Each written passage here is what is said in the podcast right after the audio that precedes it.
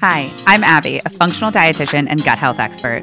Hi, I'm Jillian, a functional dietitian that specializes in women's health and hormones. And this is Your Body Has Your Back podcast.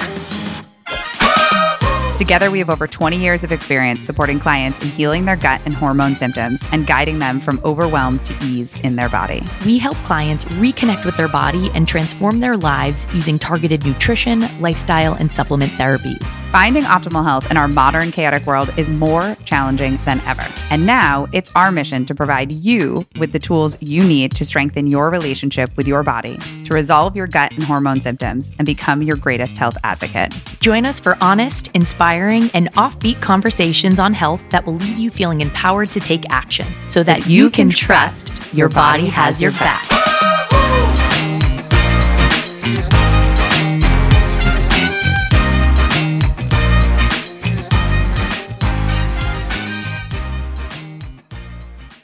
Hello, and welcome to the much awaited episode on protein.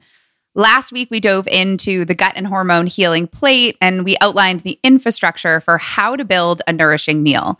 And this week, we are starting a series of deep dives into the macronutrients that comprise the specific areas of the plate, starting with today's deep dive into protein. So I hope you all as excited as we are to dive into these macronutrients. this is what we get excited about. really with the goal of creating more confidence in making nourishing food choices and reducing confusion when it comes to how to eat for optimal gut and hormone health. So, big picture for today, just pulling a little bit from last week. Why is protein important? So, as we talked about this last week, protein is queen. We've now dubbed it the queen. And as a quick refresher on the big roles that protein plays in the body and why it deserves really the front row seat as a fourth of our plate at every meal and snack, is that it's involved in hormone and neurotransmitter production, really supportive in nourishing our adrenals, which are where our stress hormones come from, supporting healthy detoxification and the breakdown of both internal and external toxins and waste products building lean muscle, and also for the production of immunoproteins and specifically supporting a healthy gut immune system. So, some pretty important roles protein plays. And we're going to go even deeper than that in today's episode. And Jilly's going to kick it off with really how do we start to use protein in this protein metabolism idea?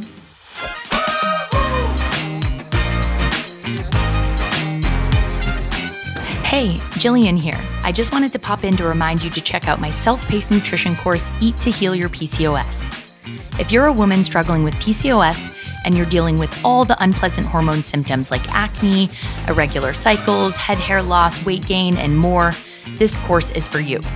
Eat to Heal Your PCOS was designed to help you discover simple and effective nutrition strategies to balance your hormones and to start resolving your PCOS symptoms naturally without unnecessary restriction or cutting out foods that you enjoy.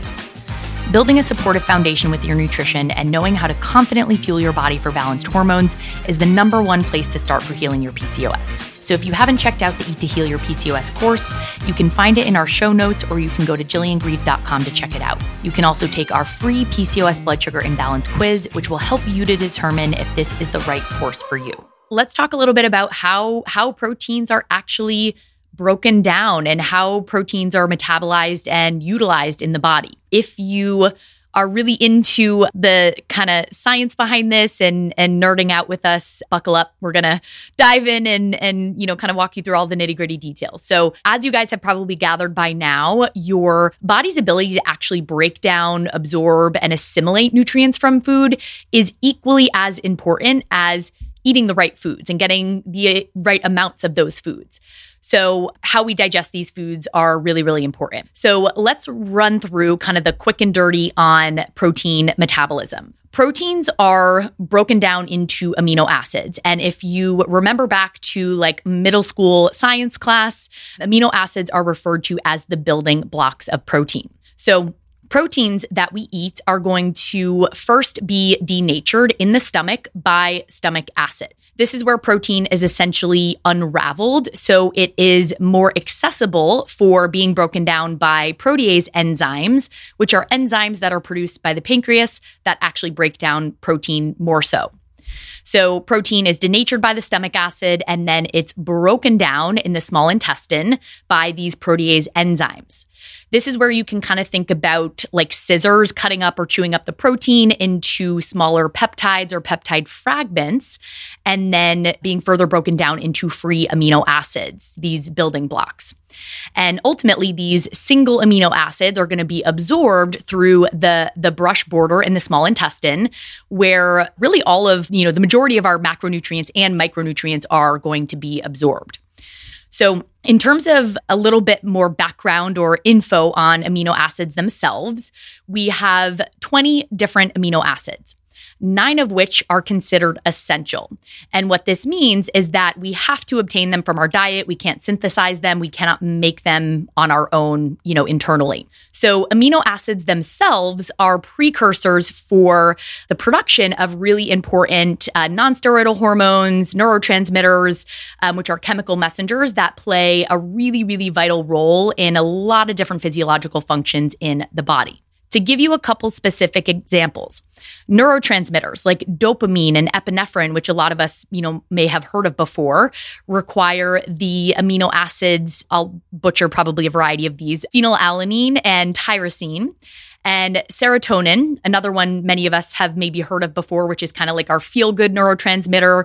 This neurotransmitter is actually derived from the amino acid tryptophan. Tryptophan, Abby and I were talking about before this, is uh, a lot of us kind of think about tryptophan as like the Thanksgiving amino acid that makes us feel kind of like, you know, tired and full and exactly. happy. So, you know, tryptophan is is found in turkey and a variety of other protein sources, and it's not just here to make us tired. Yeah. It's actually uh, needed to produce things like serotonin. And interestingly, nonsteroidal hormones like melatonin, which is a hormone that is most well known for its role in uh, regulating sleep and circadian rhythms, is also made from tryptophan.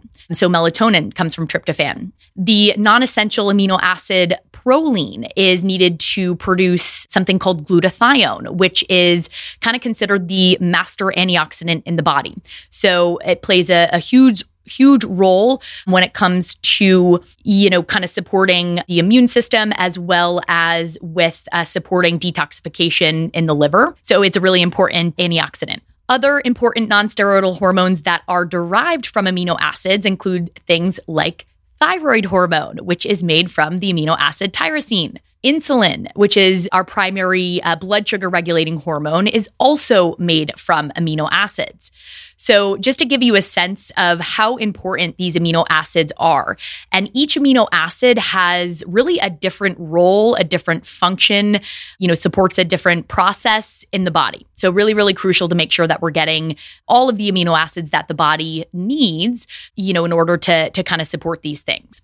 So basically, once we break down protein into these amino acids, we absorb these amino acids, and assuming that the body has enough glucose present for energy. Amino acids are essentially rebuilt to kind of form new protein proteins in cells and around the body. Some of these amino acids are going to go towards uh, fueling our muscles and supporting things like tissue repair. And some are going to be used as an energy source, kind of depending on the context and the situation. But if we are not getting enough protein or we are not breaking it down adequately and absorbing it optimally, we are depriving the body of the raw materials and the key resources that it needs to function optimally. So, if you didn't love protein and amino acids prior to this, I hope that you do now. I'm almost like our amino acids queen. Like, do we like rename that? It's like it's actually about amino acids and like proteins, like the like the big veil. But really, we want these nitty gritty building blocks more than we want anything else. A hundred percent. That is the goal: is to you know get all of these amino acids, these twenty different amino acids, and uh, you know, to get them in ample, abundant amounts and to actually be able to absorb and, you know, utilize them well. And I think you're right. I think amino acids are are queen. Like I always think about Scrabble. And like I always get stuck with like the crappiest letters in Scrabble. And like if Scrabble was any reflection of my intake of amino acids, like I'd be pissed. Like I'd, like, I'd, I'd have like no structures to build anything cool. But that piece of like, you know, oh amino acids are very similar to like the letters in the alphabet Like if you don't have, you know, the full span of the alphabet and certain obviously vowels are going to be more readily uh, or frequently utilized than maybe some others. Like there's more value in certain amino acids than others, but like we do need them all to make all of the words. It functions very much the same. I love this Scrabble analogy. I might steal that from you. My nana was a big Scrabble player. We played a lot of Scrabble in my family. I'm still the worst, and Oh. I still don't know how to spell. So well, good thing that we're functional dietitians and we don't need to be good at spelling. Thank goodness.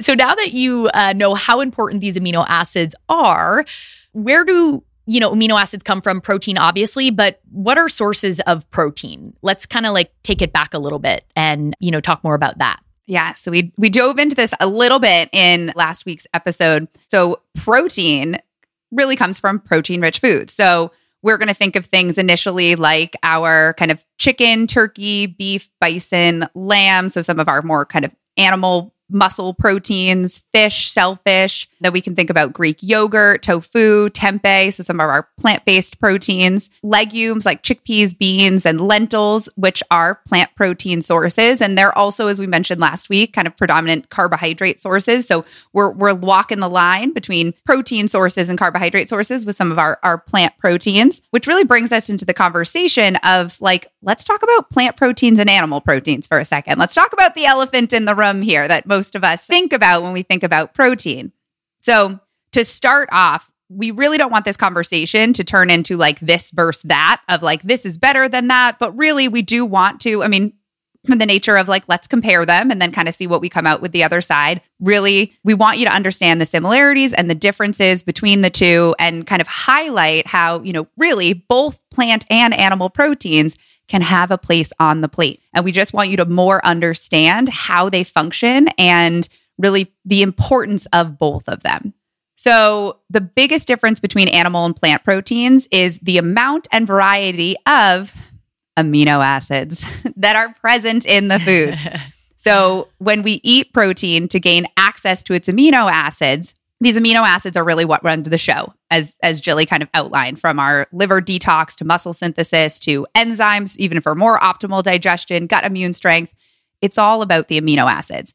So, animal proteins are complete sources of protein, meaning they are complete with all of the essential, those nine amino acids that we must get from foods, whereas plant proteins are incomplete sources of amino acids, most of them, meaning they do not contain all nine of those essential amino acids that we need from foods. So, there are some exceptions like soy and quinoa, hemp, and buckwheat are complete sources of plant proteins. However, all of these proteins, be it complete or incomplete, carry a different assortment and amount of those types of amino acids. So we've got different distributions, we could say, in, in some of these foods. And the biggest amino acids that are missing or low from plant based foods are kind of a highlight of a couple lysine, threonine, leucine, methionine, tryptophan. And those are pretty key amino acids that are involved in processes like muscle synthesis and neurotransmitter formation for things like our mood and our sleep and our focus. So we just have some opportunities where we think about, okay, I'm going to get, you know, some amino acids from these, abundance from animal proteins, and I might need, you know, to fill in a couple gaps with some of these plant based foods here. That's just the truth of it.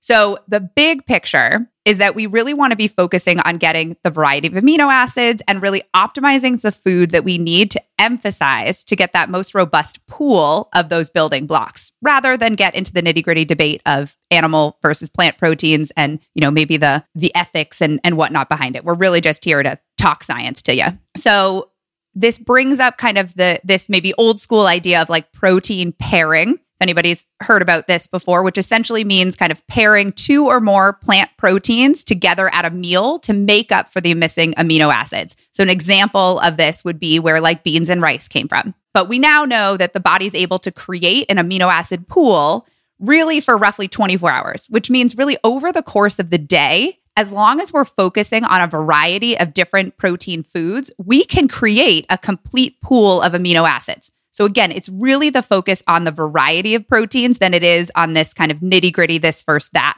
idea.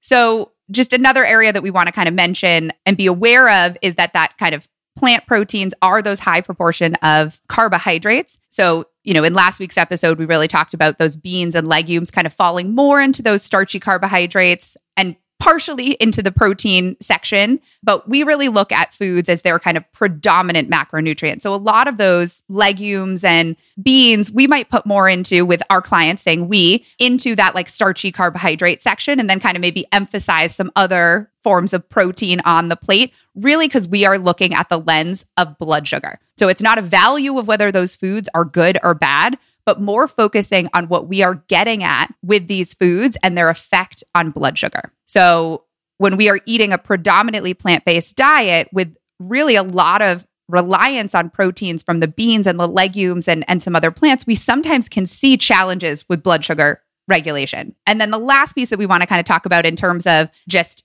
more specific plant foods is often when we have clients using like nuts and seeds as sources of protein, which, yes, they do contain protein. Again, they're kind of spanning between the predominant fat content of these foods, and they do have a small amount of protein, but we're talking like three to five grams of protein. So when we're aiming to get 30 grams of protein at a meal, that like one or two tablespoons of peanut butter certainly is going to be a contribution to our protein needs, but it's really not going to take us to the finish line of hitting that goal. So sometimes when we hear, you know, oh, I had a smoothie this morning and it had like two tablespoons of peanut butter, we're kind of like, and what else?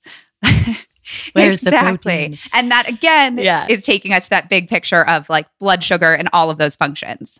And you can really argue too that most all plant foods have some amount of protein, right? We were also talking about the fact that, like, okay, you know, greens have little bit of protein. You know, a lot of plant foods do have a little bit of protein, but that doesn't make them a good source of protein.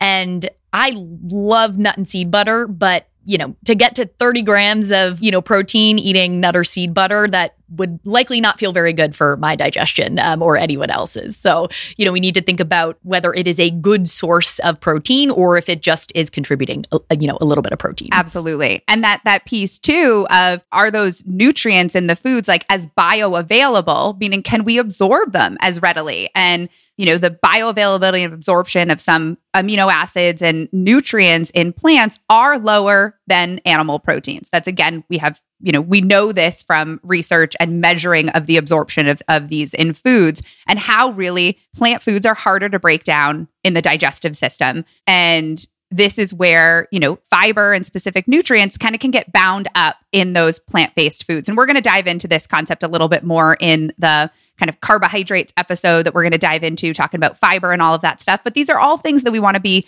mindful of floating in the back of our head when we're making choices about, you know, the foods that we're putting on our plate, especially when we're really optimizing for protein intake. So again, coming back to the big picture of variety and really where, you know, plant and animal both have a place on the plate. And we want to think about that opportunity for kind of like amino acids pooling over the course of the day. But just to kind of do our last little comparison of, of the two in terms of just the volume of protein to kind of take home our point here, let's compare, let's, you know, let's say four ounces of beef to four ounces of kidney beans. Just straight numbers here.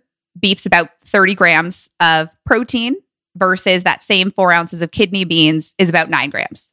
So, pretty big difference in terms of one hitting our macronutrient need for protein, one falling a little shy. So, we'd need to add other foods. Beef provides 100% of the essential amino acids, while kidney beans are providing about 20 to 50% of those amino acids, depending upon the unique amino acid that we're looking at. So, really, in order to get the same amount of protein from kidney beans as the beef, we would need to be eating 12 ounces and a cup of rice because that pro- we need to pair some things to get all of those amino acids. So we'd be consuming, you know, just from a numbers standpoint, like 640 calories and 122 grams of carbs just from our one meal of protein needs reliant from kidney beans and rice. So our point here again, different foods provide different nutrients and macronutrients. And when it comes to animal proteins, we are getting more effective and efficient intake of amino acids than plant proteins. So, overall, our goal is really getting the optimal amounts of protein from a variety of sources. And we really believe it's best when we partner both plant and animal proteins for gut and hormone health. I couldn't agree more. And I just, I love the way that you kind of call out the fact that these are just different foods. It's not, you know, apples to apples. And, you know, in terms of animal proteins, plant proteins, and, you know, you can make arguments that beef doesn't have you know, fiber. It doesn't have, you know, some of the phytonutrients or phytochemicals that some of these plant, you know, proteins contain. So they're just really, really different foods at the end of the day. And I think there's like all sorts of things flying around Instagram comparing, you know, X protein to Y protein in terms of animal versus plant. And I, I understand the intention behind those types of things, but I think it just makes it really confusing for consumers because they are just very different foods. There are benefits and there are drawbacks to both. So really at the end of the day, it's about, you know, meet, meeting your body's amino acid needs or, you know, kind of filling up that, you know, amino acid pool, being able to actually like, you know, break down proteins into those amino acids, absorb, utilize these things properly from a variety of sources. And your point too of like, well, you know, like beef doesn't add fiber. It's like, well, if we rewind to last week and we think about that gut healing kind of hormone plate that we talked about, like that's why we have diversity on the plate we've got, you know, a section for protein and then we have a section for starchy carbohydrates and our non-starchy vegetables which are very fibrous and very so it's it's not about one food having to be the end all be all mecca of every nutrient that we're going to get. Again, that like variety. yeah. Diversity. It's the essence of life. It's exactly. Yeah, that's t- the totally wrong saying, but we make up our own um, sayings here. So now that you have a little sense of where protein comes from and, you know, kind of some of the differences between animal and plant proteins, let's talk a little bit about the quality of protein. And I, I want to call out that in research, when we're looking at protein talking about quality often this is referring to the actual bioavailability like you know abby's talking about in terms of you know the absorbability and your body's ability to bring in these amino acids and, and meet your needs um, from these foods optimally. With talking about quality of protein here really we want to speak to kind of what to look for specifically like with labels and marketing when you are purchasing and choosing protein products when you're at the grocery store so in terms of protein you know, quality and sourcing for animal products specifically, I want to kind of list out some of the things to look for in terms of the gold standard when it comes to quality. And with animal proteins in particular, we do know that there are differences in the actual nutrient content of the protein that you are consuming, depending on how the animal was raised, what it ate, you know, as it was being raised. So this is really kind of where that's coming from. And you know how the the animals were treated and cared for. So when it comes to poultry, so you know things like chicken and turkey, ideally gold standard we want to look for poultry that is organic and pasture raised for our grazing animals, so things like beef, bison, lamb, ideally looking for products that are organic, grass fed, and ideally grass finished. And this speaks to you know the quality of the animal's life but also the nutrient content of the you know protein that you're consuming animals raised that are grass fed grass finished they have been found to contain higher amounts of beneficial fatty acids so more omega-3 fatty acids less and you know inflammatory omega-6 fatty acids they're more rich in CLA or conjugated uh, linoleic acid. And they also just contain a lot more uh, vitamins compared to grain fed animals, which makes sense when you think about it at the end of the day, right? There's just some, some differences here. With eggs, ideally, we want to look for eggs that are organic and pasture raised with dairy, organic, and grass fed. Again, this is going to impact the nutrient content of the dairy. When it comes to fish, the gold standard would be looking for fish that is wild caught and sustainably harvested. When it comes to uh, soy and soy products uh, specifically, so speaking to, to some plant proteins, ideally we want to look for organic soy. So things like organic tofu or organic tempeh. Soy is a high pesticide GMO crop. And with choosing organic, if you have uh, access to that, you're going to minimize your exposure to these things. And I will say that, again, this is the gold standard. And if this is not in your budget, we want to totally call out and recognize that it does cost more to purchase these higher quality proteins.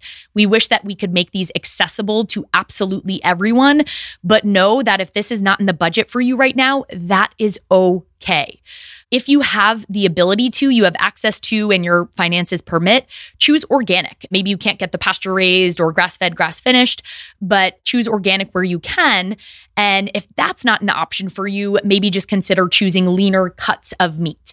You know, meats that are a little bit less fatty, where some of these um, toxins and different things accumulate. Another option, if you are looking to kind of bring in more higher quality animal products that are a bit more affordable than what we're seeing at like a Whole Foods, I always like to kind of look for what's around a client. So, what's local? Do you have any farms that offer a CSA that you could buy into and, you know, get uh, regular deliveries of really great quality animal products?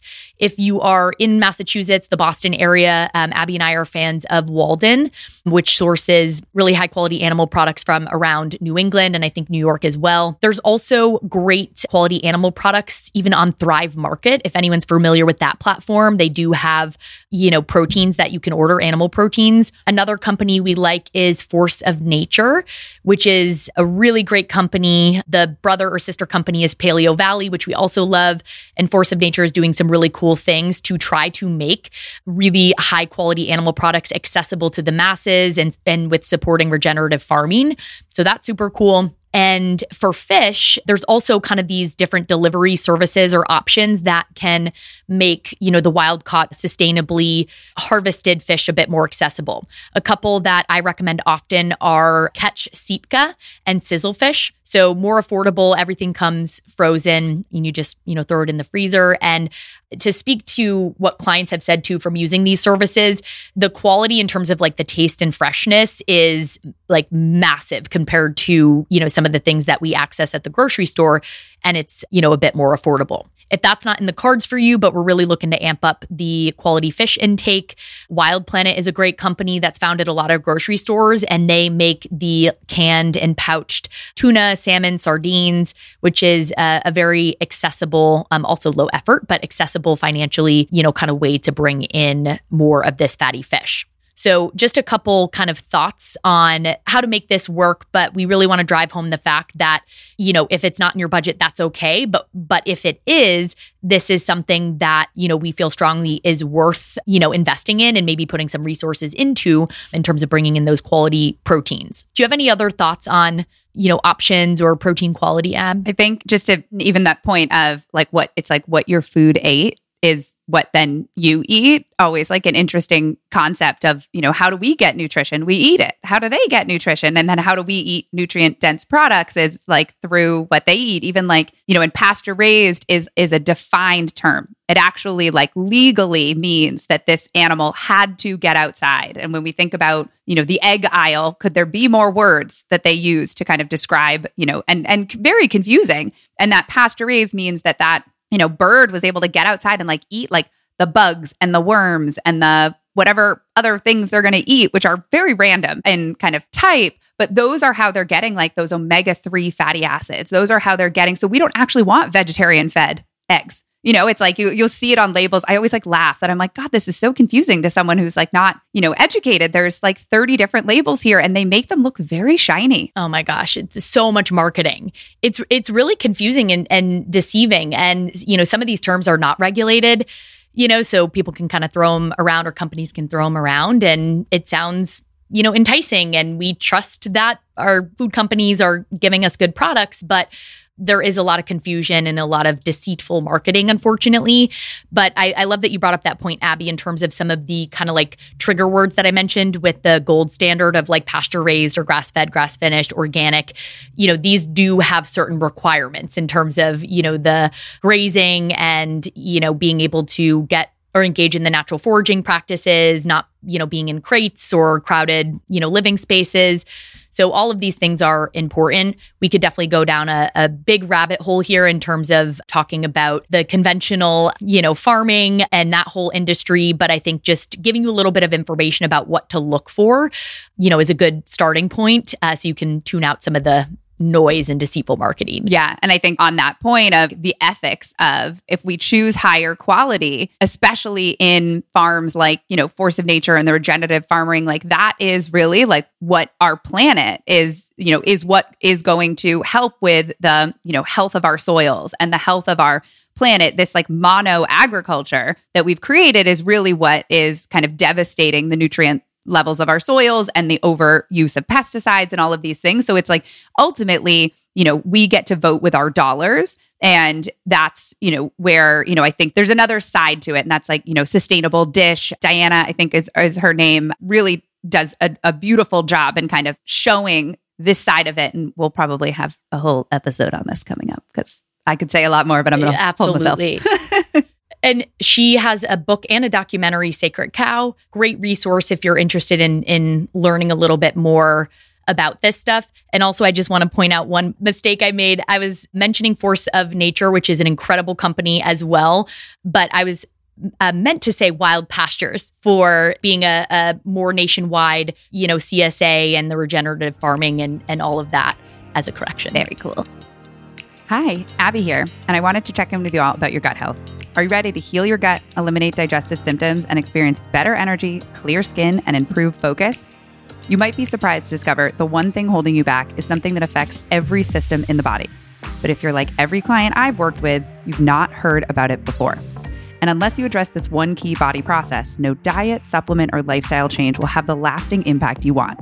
That one system is your drainage system and I'll teach you exactly what you need to do to get that system functioning again in my free training so you can finally heal your gut and eliminate those frustrating energy, skin, and brain fog symptoms once and for all. So if you're ready, sign up for the free drainage system training through the link in our show notes or go to abovehealthnutrition.com and it's right at the top of our homepage.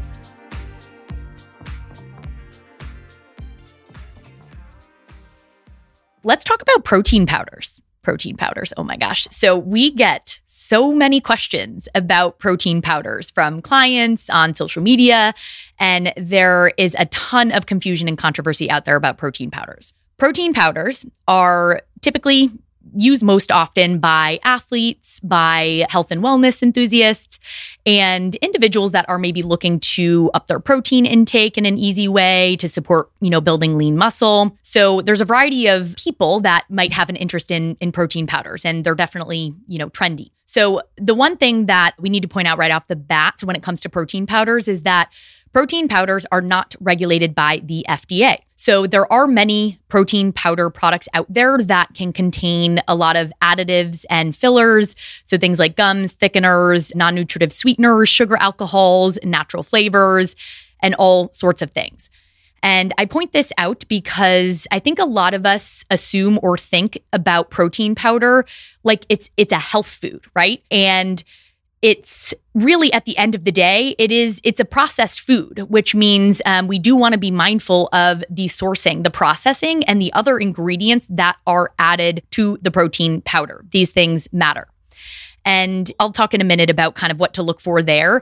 But I just want to call that out because not not all protein powders are created equal and we can have some you know, not so great ultra processed, you know, protein powders that have like a, laundry list of 30 ingredients in there. So something we just want to be aware of. In terms of types of protein powders, we have our animal based protein and we have our plant based protein sources. So, for animal based protein powders, most commonly these are going to come from dairy. So, our whey protein or casein or, or a combination of both. And I would say that whey and casein are probably the most well researched or well studied types of protein powder. So, we have a lot of data on them. They've been around for a long time. We also have um, egg based protein powders, which have become a little bit more popular um, over the years. And then we also have things like our collagen peptides, which are also very popular right now. For plant based protein powders, the most common or popular choices are typically going to be things like soy, hemp, and pea proteins because these are complete plant proteins.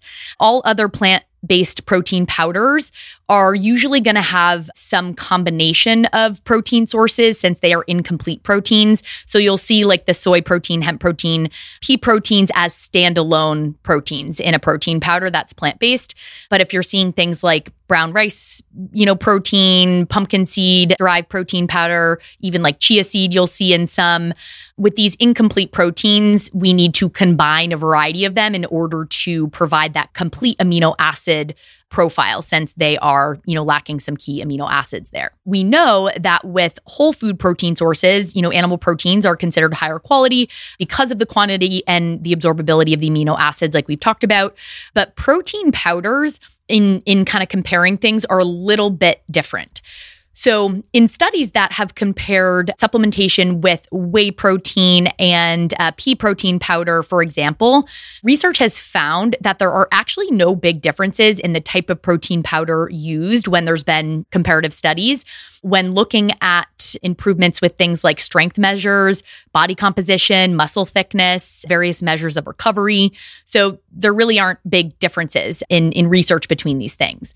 And this is because when you are making protein powder from something like peas, you are isolating the protein component and you are removing the starches, carbohydrates, fiber, and you are essentially creating this like ultra concentrated source of protein, which is why studies on animal versus plant protein powders are are so comparable with the studies that we do have. There are definitely still some differences with the specifics of the amino acid profile with these things if you were to compare like a whey protein isolate and a pea protein isolate, but ultimately it appears as though, you know, some of these outcomes that have been measured in various studies, things are are pretty comparable. But in terms of the translation to, to real food, like Abby was kind of de- describing, if you were trying to get 30 grams of protein from beef or milk, if we're thinking like the whey and, and uh, casein comparison, versus 30 grams of protein from something like peas, I don't even know how, how many cups of peas you'd need to eat to get there, but it would be a lot. So it's really just it's not the same in terms of you know food based sources versus you know protein powders and protein isolates so just to give you the highlights on some of the differences between plant based and animal based protein powder specifically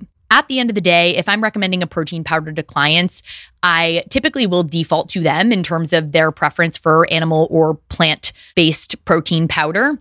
And ideally, this is something that we're just using to supplement. It is not the predominant main protein source in our diet. It is something that is supplemental. Some individuals do better with animal based protein powders, and others do better with plant based protein powders.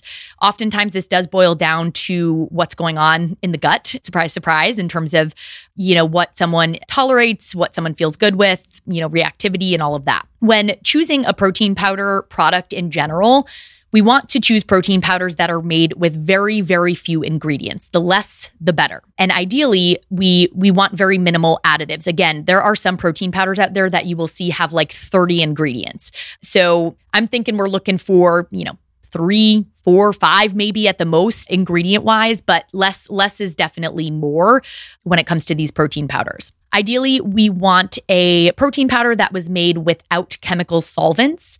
So, chemical solvents like hexane are often used as part of the protein extraction process with both animal and pl- uh, plant proteins. So, we want to not be kind of messing with our food as as you know much as we are um, because you know this can you know lead to other issues and more you know kind of reactivity and things like that so ideally it's going to be made without chemical solvents and lastly we always want to make sure that the protein powder has been independently third party tested. So that company is paying an outside company to actually, you know, review and test the product, specifically for things like contaminants, heavy metals.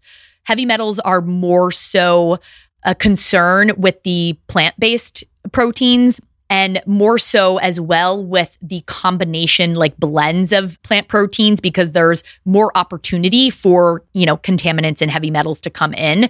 So we really want to make sure that the protein powder we're selecting pays for that independent third party testing and that they share that information or they share that certificate of analysis. Sometimes you can get it on the website.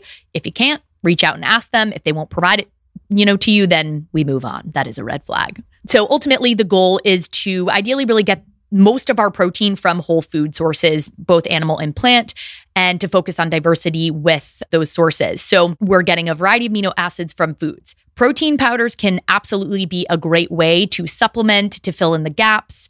But at the end of the day, they really should not be, unless there's, you know, a, a medical reason that that's happening, they should not be replacing our protein source in more than like one meal, you know, or a snack daily. You know, we want to get protein from other sources for the amino acids, but also for all of the other great nutrients that we get with the whole food sources. I couldn't agree more of that kind of like once a day max. And then we, you know, that variety. We want other different sources of, of proteins and different foods to come in. Should we share our current favorite proteins that I guess we're using and maybe recommending?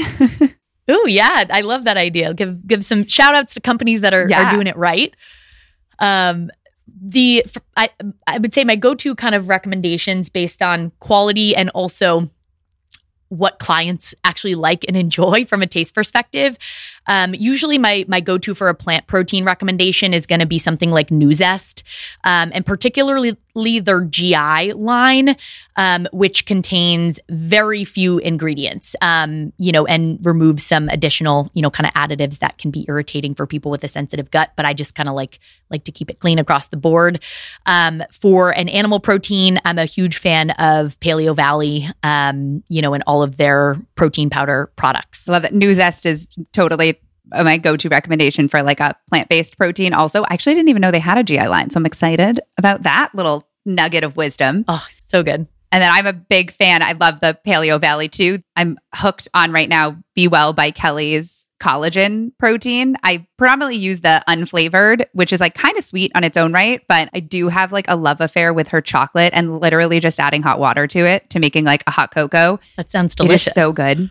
And it's a collagen based i don't think i said that so, you know, I think this kind of takes us to our our next topic of, you know, let's talk about protein and stress. And what might be surprising is that we can actually use protein for energy. Jilly kind of mentioned that at the beginning of the talk on kind of protein metabolism, but it really only becomes available to us as a predominant energy source in the face of chronic or prolonged stress. And knowing what we know about chronic stress, this isn't a process that we want to activate often. So, this process of turning protein, or more specifically, our valuable amino acids into energy, or really into blood sugar for energy, is called gluconeogenesis. And it's activated in times of high stress or starvation, prolonged fasting, anytime that we're having low energy reserves in the body, so a low caloric state. This is how stress can lead to the breakdown of our protein stores, such as our muscles and our gut lining, to highlight two of our very valuable protein areas in the body, protein pools. And this actually can lead to elevated blood sugar. So it can be surprising when we think about elevated blood sugar, but we haven't eaten anything. Where is it coming from? It could be coming from the metabolism of our own protein stores. So, just really quick and dirty to do another little deep dive kind of chemistry moment on gluconeogenesis. So, in the face of chronic stress or low energy intake or fasting, especially prolonged fasting, the body sounds the alarm that energy availability is too low. And thus, we need to address our or adjust our metabolic functions to free up energy or glucose from other sources. So, our nervous system and our HPA, so our hypothalamus pituitary adrenal axis, are upregulated when our stress balance or allostatic load, another way to say kind of stress balance in the body become high or too high. So this leads to kind of the upregulation of the nervous system and activates our like that go, go, go, that fight or flight nervous system. And our HPA axis triggers the release of cortisol, our glucocorticoid stress hormone. And cortisol acts as a catabolic hormone, meaning it breaks down tissues in the body to free up resources for energy. If we were running from a tiger, this would be a very helpful time to get some extra energy to get to a safe place. But if we are sitting writing an email and stressing out, we probably don't want free energy and elevated blood glucose because we're not going to have anywhere to utilize it. So, this is really how, when we are experiencing a low energy state of prolonged fasting, too low calorie diets or excessive physical exercise that's over our caloric intake, our body's metabolism will protectively shift with the guide of cortisol to start to break down tissues like muscle and our gut lining and freeing up those amino acids to produce blood sugar. So, what might be the most surprising is that this stress shift can actually increase the potential for actually insulin resistance and those elevated blood sugar episodes.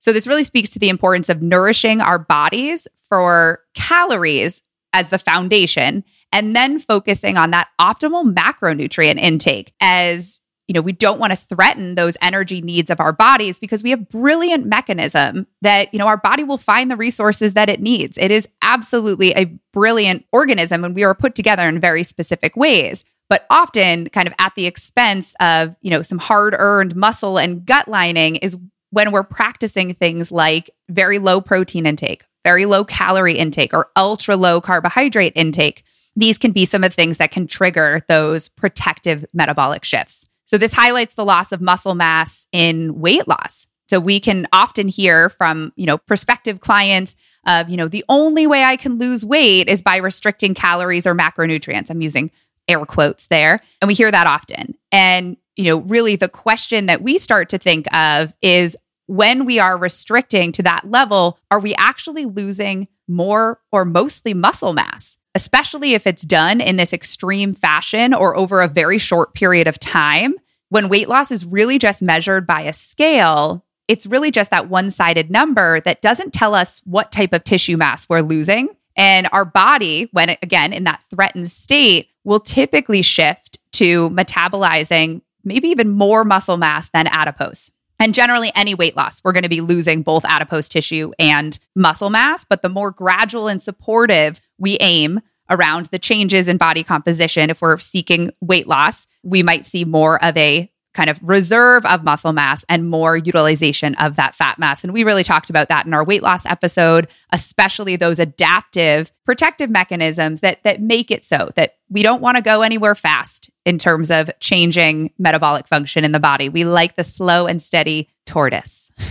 Low and slow win, wins the race. And I, I love, you know, kind of how you you break all this down. And I think specifically in talking about body composition and, and weight loss because like we talked about in the weight loss episode we we very much acknowledge and respect the desire for people to want to see those shifts. But a lot of what we actually see in practice is individuals working against their bodies. And you know maybe it's that like protein intake is is super low and we can't even you know kind of build and and you know repair and maintain that lean muscle. Or maybe we're just so focused on on protein and we forget about that preferential energy source glucose and the body is going to continue to you know resist building that lean muscle. So you know just by uh adjusting, you know, macronutrient intake and kind of working towards meeting your needs optimally, you know, this can really lead to not just benefits with with, you know, body composition or aesthetic goals, but just like overall health goals. And that's why we really love the balanced plate, the gut and hormone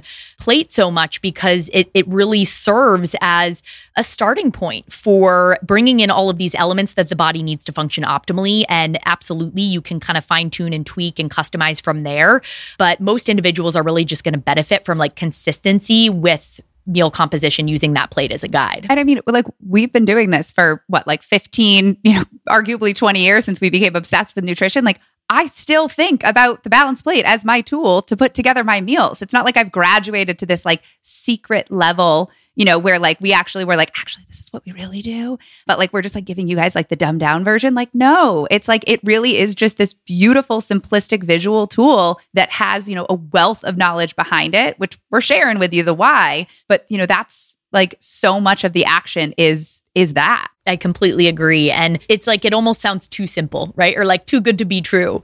But it's it's so wildly impactful and you know when you're thinking about that visual tool consistently, it starts to become really intuitive. And again, you can fine tune and tweak and and you know get more micro with meeting your needs, but most people are are not there yet, honestly, in in our experience. And I think that fundamental plate is just such a such a great tool. So, how much protein do we actually need in terms of getting into, you know, kind of the nitty gritty here?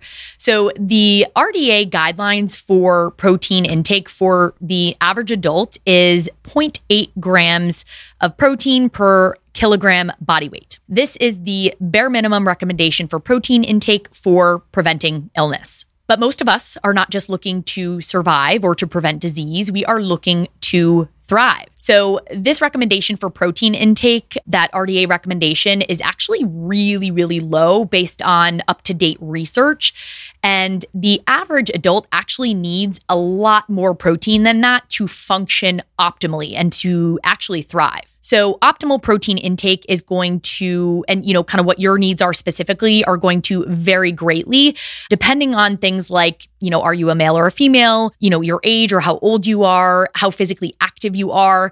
So there's a lot of factors that come into play when you're actually determining an individual's needs on this more micro level. But in general, as kind of a benchmark, optimal protein intake based on up to date research is more like 0.8 to 1 or even 1.2 grams of protein per pound, per pound body weight. If you're an athlete, you're an older adult, protein requirements actually might even be higher than this. But that guideline is a really, really great starting point for getting, you know, just a sense of where you're at, you know, how much you're eating, what you're you're maybe wanting to work towards.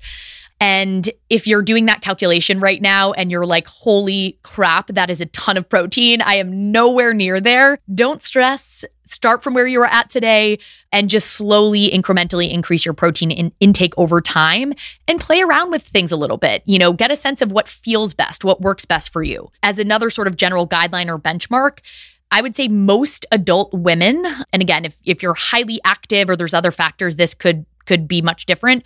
But most adult women are going to notice really big improvements if they're getting at least 100 grams of protein a day.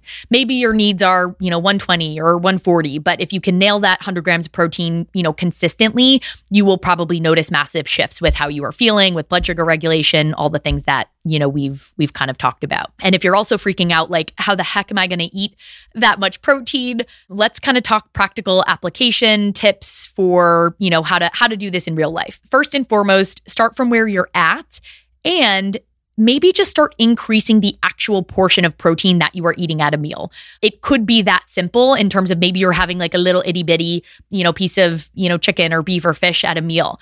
Maybe you're having two eggs for breakfast every day. Clients are always sh- so shocked when I let them know that two eggs is not nearly enough of protein to meet an adult woman's needs.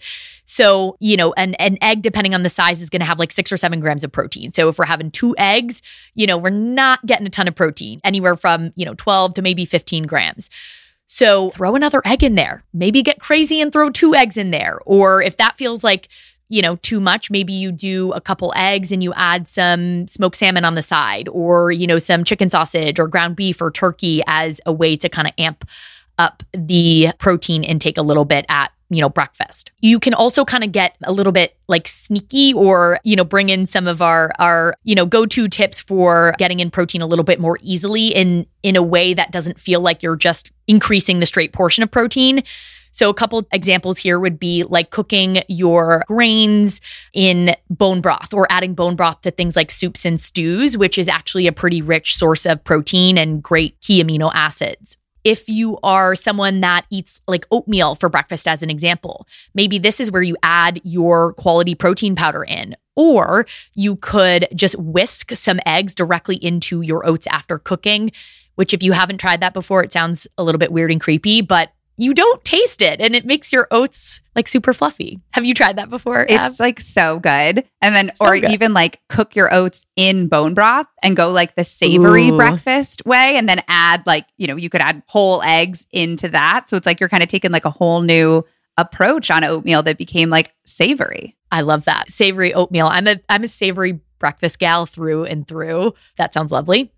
And some other, you know, kind of tips would be maybe choosing protein rich uh, starches to use as your your carbohydrate. So that could be things like peas or quinoa, legumes, or maybe using legume based pastas, which we mentioned in the last episode, um, like your lentil pasta or chickpea based pasta, which can really amp up the protein intake in a way that feels a little bit more subtle. Also, adding things like pumpkin seeds, hemp seeds to snacks, to salads as like a crunchy munchy topping can be an easy way to, to kind of amp things up. A fourth a cup of pumpkin seeds has what, like seven or eight grams Yeah, of it's pretty good hit. protein, which is pretty good. Yeah.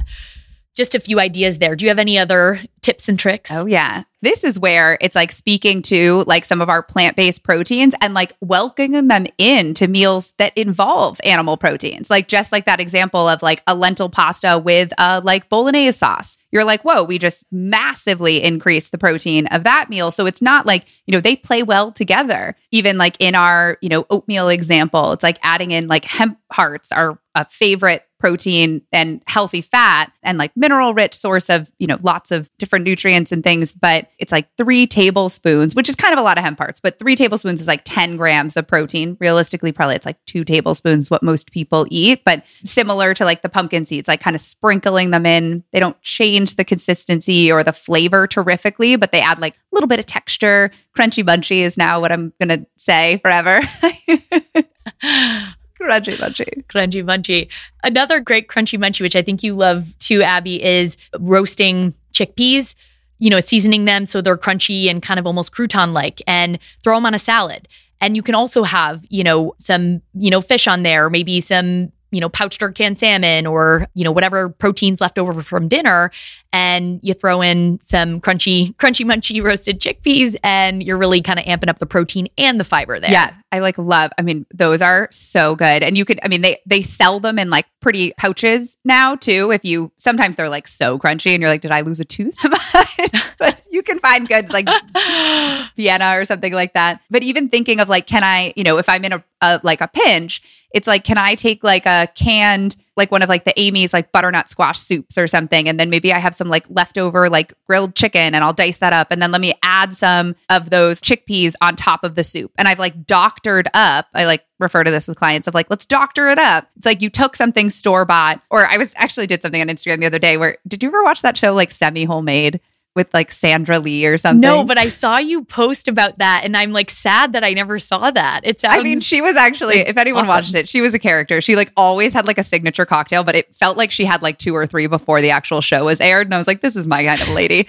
but it's always like kind of that like semi homemade. It's like, all right, I've got like this like can of soup but like how do I bump up the protein and like the nutrient density? And it's like thinking of like, are there leftovers that I can put in there? Are there like some other additions that I can like kind of bring things together? I mean, these are we've talked about this like some of our most favorite meals come from like what do i have left in the kitchen that's like random you're like you know scraping the pantries and like back of the fridge type of things sometimes they're weird and i won't ever speak about the combinations of food i eat and other times i'm like i'm a genius this is yeah. the best combination ever.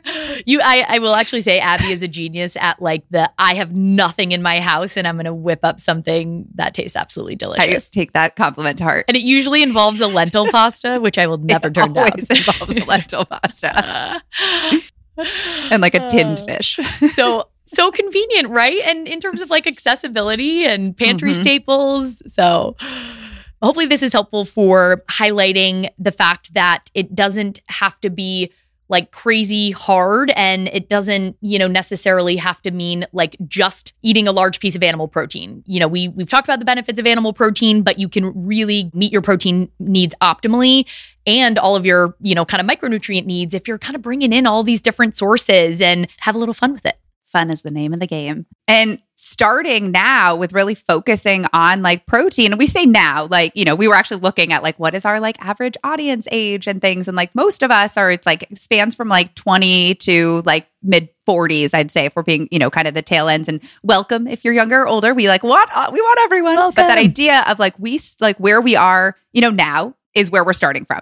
So, you know, if you are, you know, on the kind of earlier side of like aging, it's like we want to think about like how do we support kind of like aging more gracefully in our bodies. And that has nothing to do with like aesthetics. I mean, if that's a goal, this we're all going the same place with what we're talking about, but really about like our, you know, ability to participate in our lives through all the the decades of our lives is really the ultimate goal and to to be, you know, present and fully involved in it. And that's really where like protein intake is no exception as protein intake is directly correlated with the maintenance of muscle mass as we age. So sarcopenia is a term that refers to the age-related involuntary loss of skeletal muscle mass that puts older individuals at risk of falls, fractures and an overall increased risk of death. So that process actually starts as as young as the 40s. And aging doesn't have to mean frailty aging doesn't have to mean like loss of muscle mass. You know, it's it's a gradual process that, you know, we do see happen, but we have, you know, control over many of the measurable pieces of it. So there's definitely certain risk factors such as like smoking and diabetes and certain medications and elevated body weight for starters, but even more notably is suboptimal protein intake and low nutrient density in the diet. Those show significant impact on the overall rate and amount of muscle loss. And we know that improving nutrition and lifestyle at really any age is effective for both the prevention and the treatment of sarcopenia.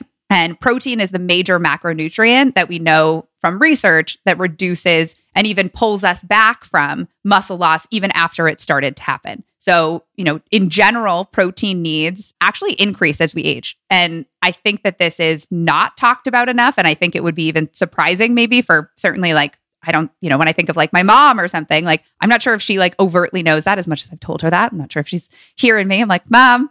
but often in our older clients or our parents, we might see like an overall less intake of food, period, and especially a less protein intake. And you know, we know that that protein intake is associated with that increased muscle mass and even greater benefits to strength when, you know, done alone or in combination with exercise and strength training. So, you know, our goal is really to create these habits of consistency that include incorporating protein at all meals and snacks so that as we age, there's less likelihood of that significant muscle wasting because we're already tending to our body's protein needs. We're already building on that knowledge, those habits, those consistencies, and we're aware of the increases that happen because we also have, you know, just natural shifts of aging that are happening that involve, you know, hormonal shifts with estrogen during perimenopause and postmenopause that lead to the body's kind of holding on to more adipose tissue and kind of resistance in building of muscle mass. And so, really helping to, you know, from the nutrition side, eat in alignment with helping to balance our blood sugar. That's going to help to balance more protein or hormonal shifts and really help to optimize the body's utilization of muscles for strength building. And we also have a natural shift in reduction of stomach acid. And as Jilly talked about at the beginning of the episode, stomach acid is incredibly important for the digestion and kind of absorption of those proteins and amino acids. So, you know, by the age of, of 65, there's an approximate like 30% reduction in stomach acid. So, you know, we do have things that are naturally happening in the aging process that, you know, pose some opportunities. But now that we know about them, and we know that protein is a, is a big you know area where we can overcome some of those opportunities like that's where we can additionally focus on. A hundred percent. And I think that it's it is that kind of double whammy situation with aging where protein needs increase. And with that, you know, 30% decline in stomach acid a- after age 65, it's harder to digest. And oftentimes, like we talked about in our balance plate episode, when stomach acid production is low, oftentimes we will feel averse to protein foods. And when we eat protein foods, even if it's an optimal amount or a suboptimal amount, if stomach acid is low, it can kind of feel like it's sitting like a rock in our stomach and we're actually physically feeling the effects of not being able to break that down well. So, a tip that Abby had shared on the the last episode if this is relevant for you is, you know, maybe playing with or tinkering around with a little bit of support for encouraging digestive secretions and specifically stomach acid. So, like playing around with utilizing a little bit of apple cider vinegar or lemon before meals, or maybe some actual digestive bitters, you know, about 15 minutes before eating, maybe some ginger to really get that digestive fire going and to increase the production of stomach acid. And that alone can often make a massive difference with an individual's ability to consume appropriate amounts of protein and to break it down and, you know, utilize those those amino acids. So just a lot of opportunity with aging to, you know, really thrive you know throughout that that process. And it's funny you you mention your mom and the protein. Every time i talk to my mom about something related to nutrition or diet or breakfast i'm like how many eggs did you eat? More than two right? Or you know did you have a full cup of cottage cheese? I'm like on her butt all the time if you're listening to this mom. I'm sorry but it's because i love you. And you know we want we want to uh, support that lean muscle for the the healthy aging process and like when did it become like set in like a law that like we can only eat two eggs like I feel like it's like anytime, like sometimes clients are like, but I can't eat more than two eggs. I'm like, says who? Like who made that rule? Yeah. Like, what? yeah, in two more. Yeah. two more. We're eating four. We're breaking all the rules. No rules. So, one of the last things I want to touch on about actual like protein intake and kind of meeting your needs is protein timing. So, just briefly, protein timing does matter.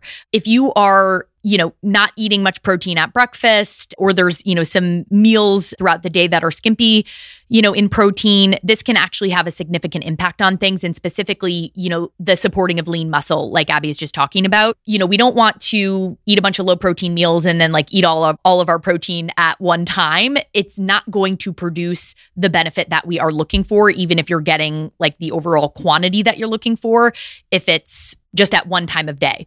So, you know, research has really found in general that spreading protein intake out evenly throughout the day and kind of giving your body that continual supply of those amino acids to utilize for all these different things in the body is where we are going to find the most benefit. I do think in particular, I you know, we both find that people really struggle with protein at breakfast. And that time in particular, we do have some good data on you know, the importance of really nailing that protein intake first thing in the morning.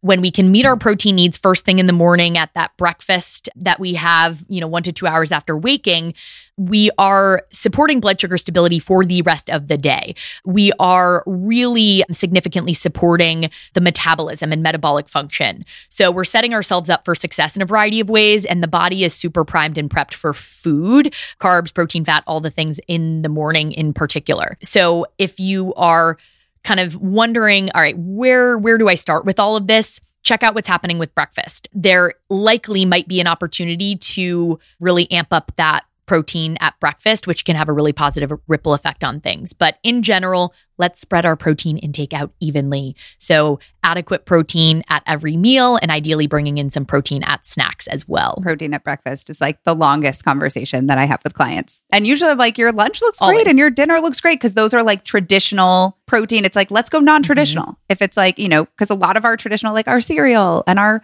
pancakes or, you know, whatever those types of things, like, or even just the one to two eggs, like very low. So I think the most opportunity I always see is really distribution throughout the day.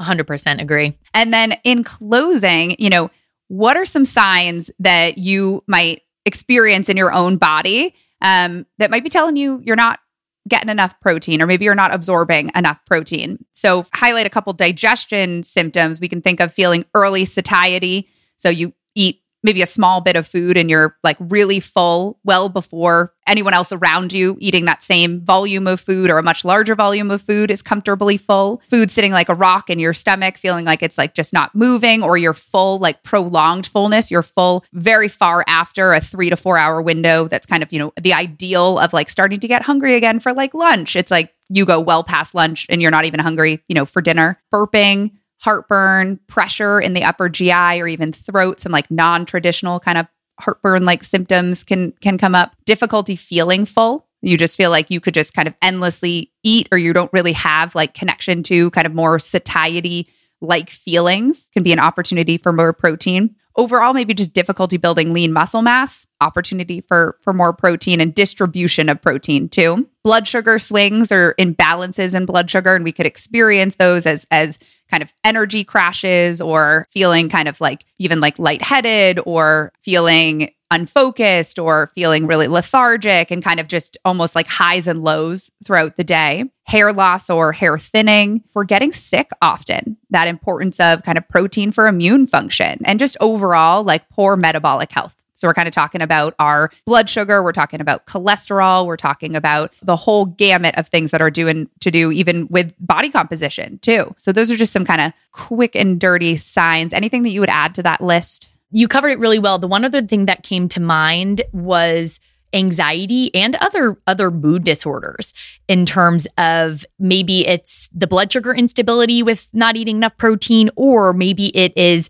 the actual, you know, lack of important amino acids that are needed, or maybe the micronutrients in, you know, certain protein foods, anxiety and, you know, depression and other mood disorders, kind of making sure we're meeting our protein needs and not overlooking something that could potentially make a difference in how we're feeling. Well, that is a wrap on our protein episode for what we have for you now. We did hold ourselves back from going on and on and on and on. But, you know, let us know like questions, areas you want us to dig into more, things that you, you know, still want to learn more about, this is what you know lights us up and give us feedback. You can catch us on instagram at your body has your back. We take you know any type of kind of insight of things that you want to learn there.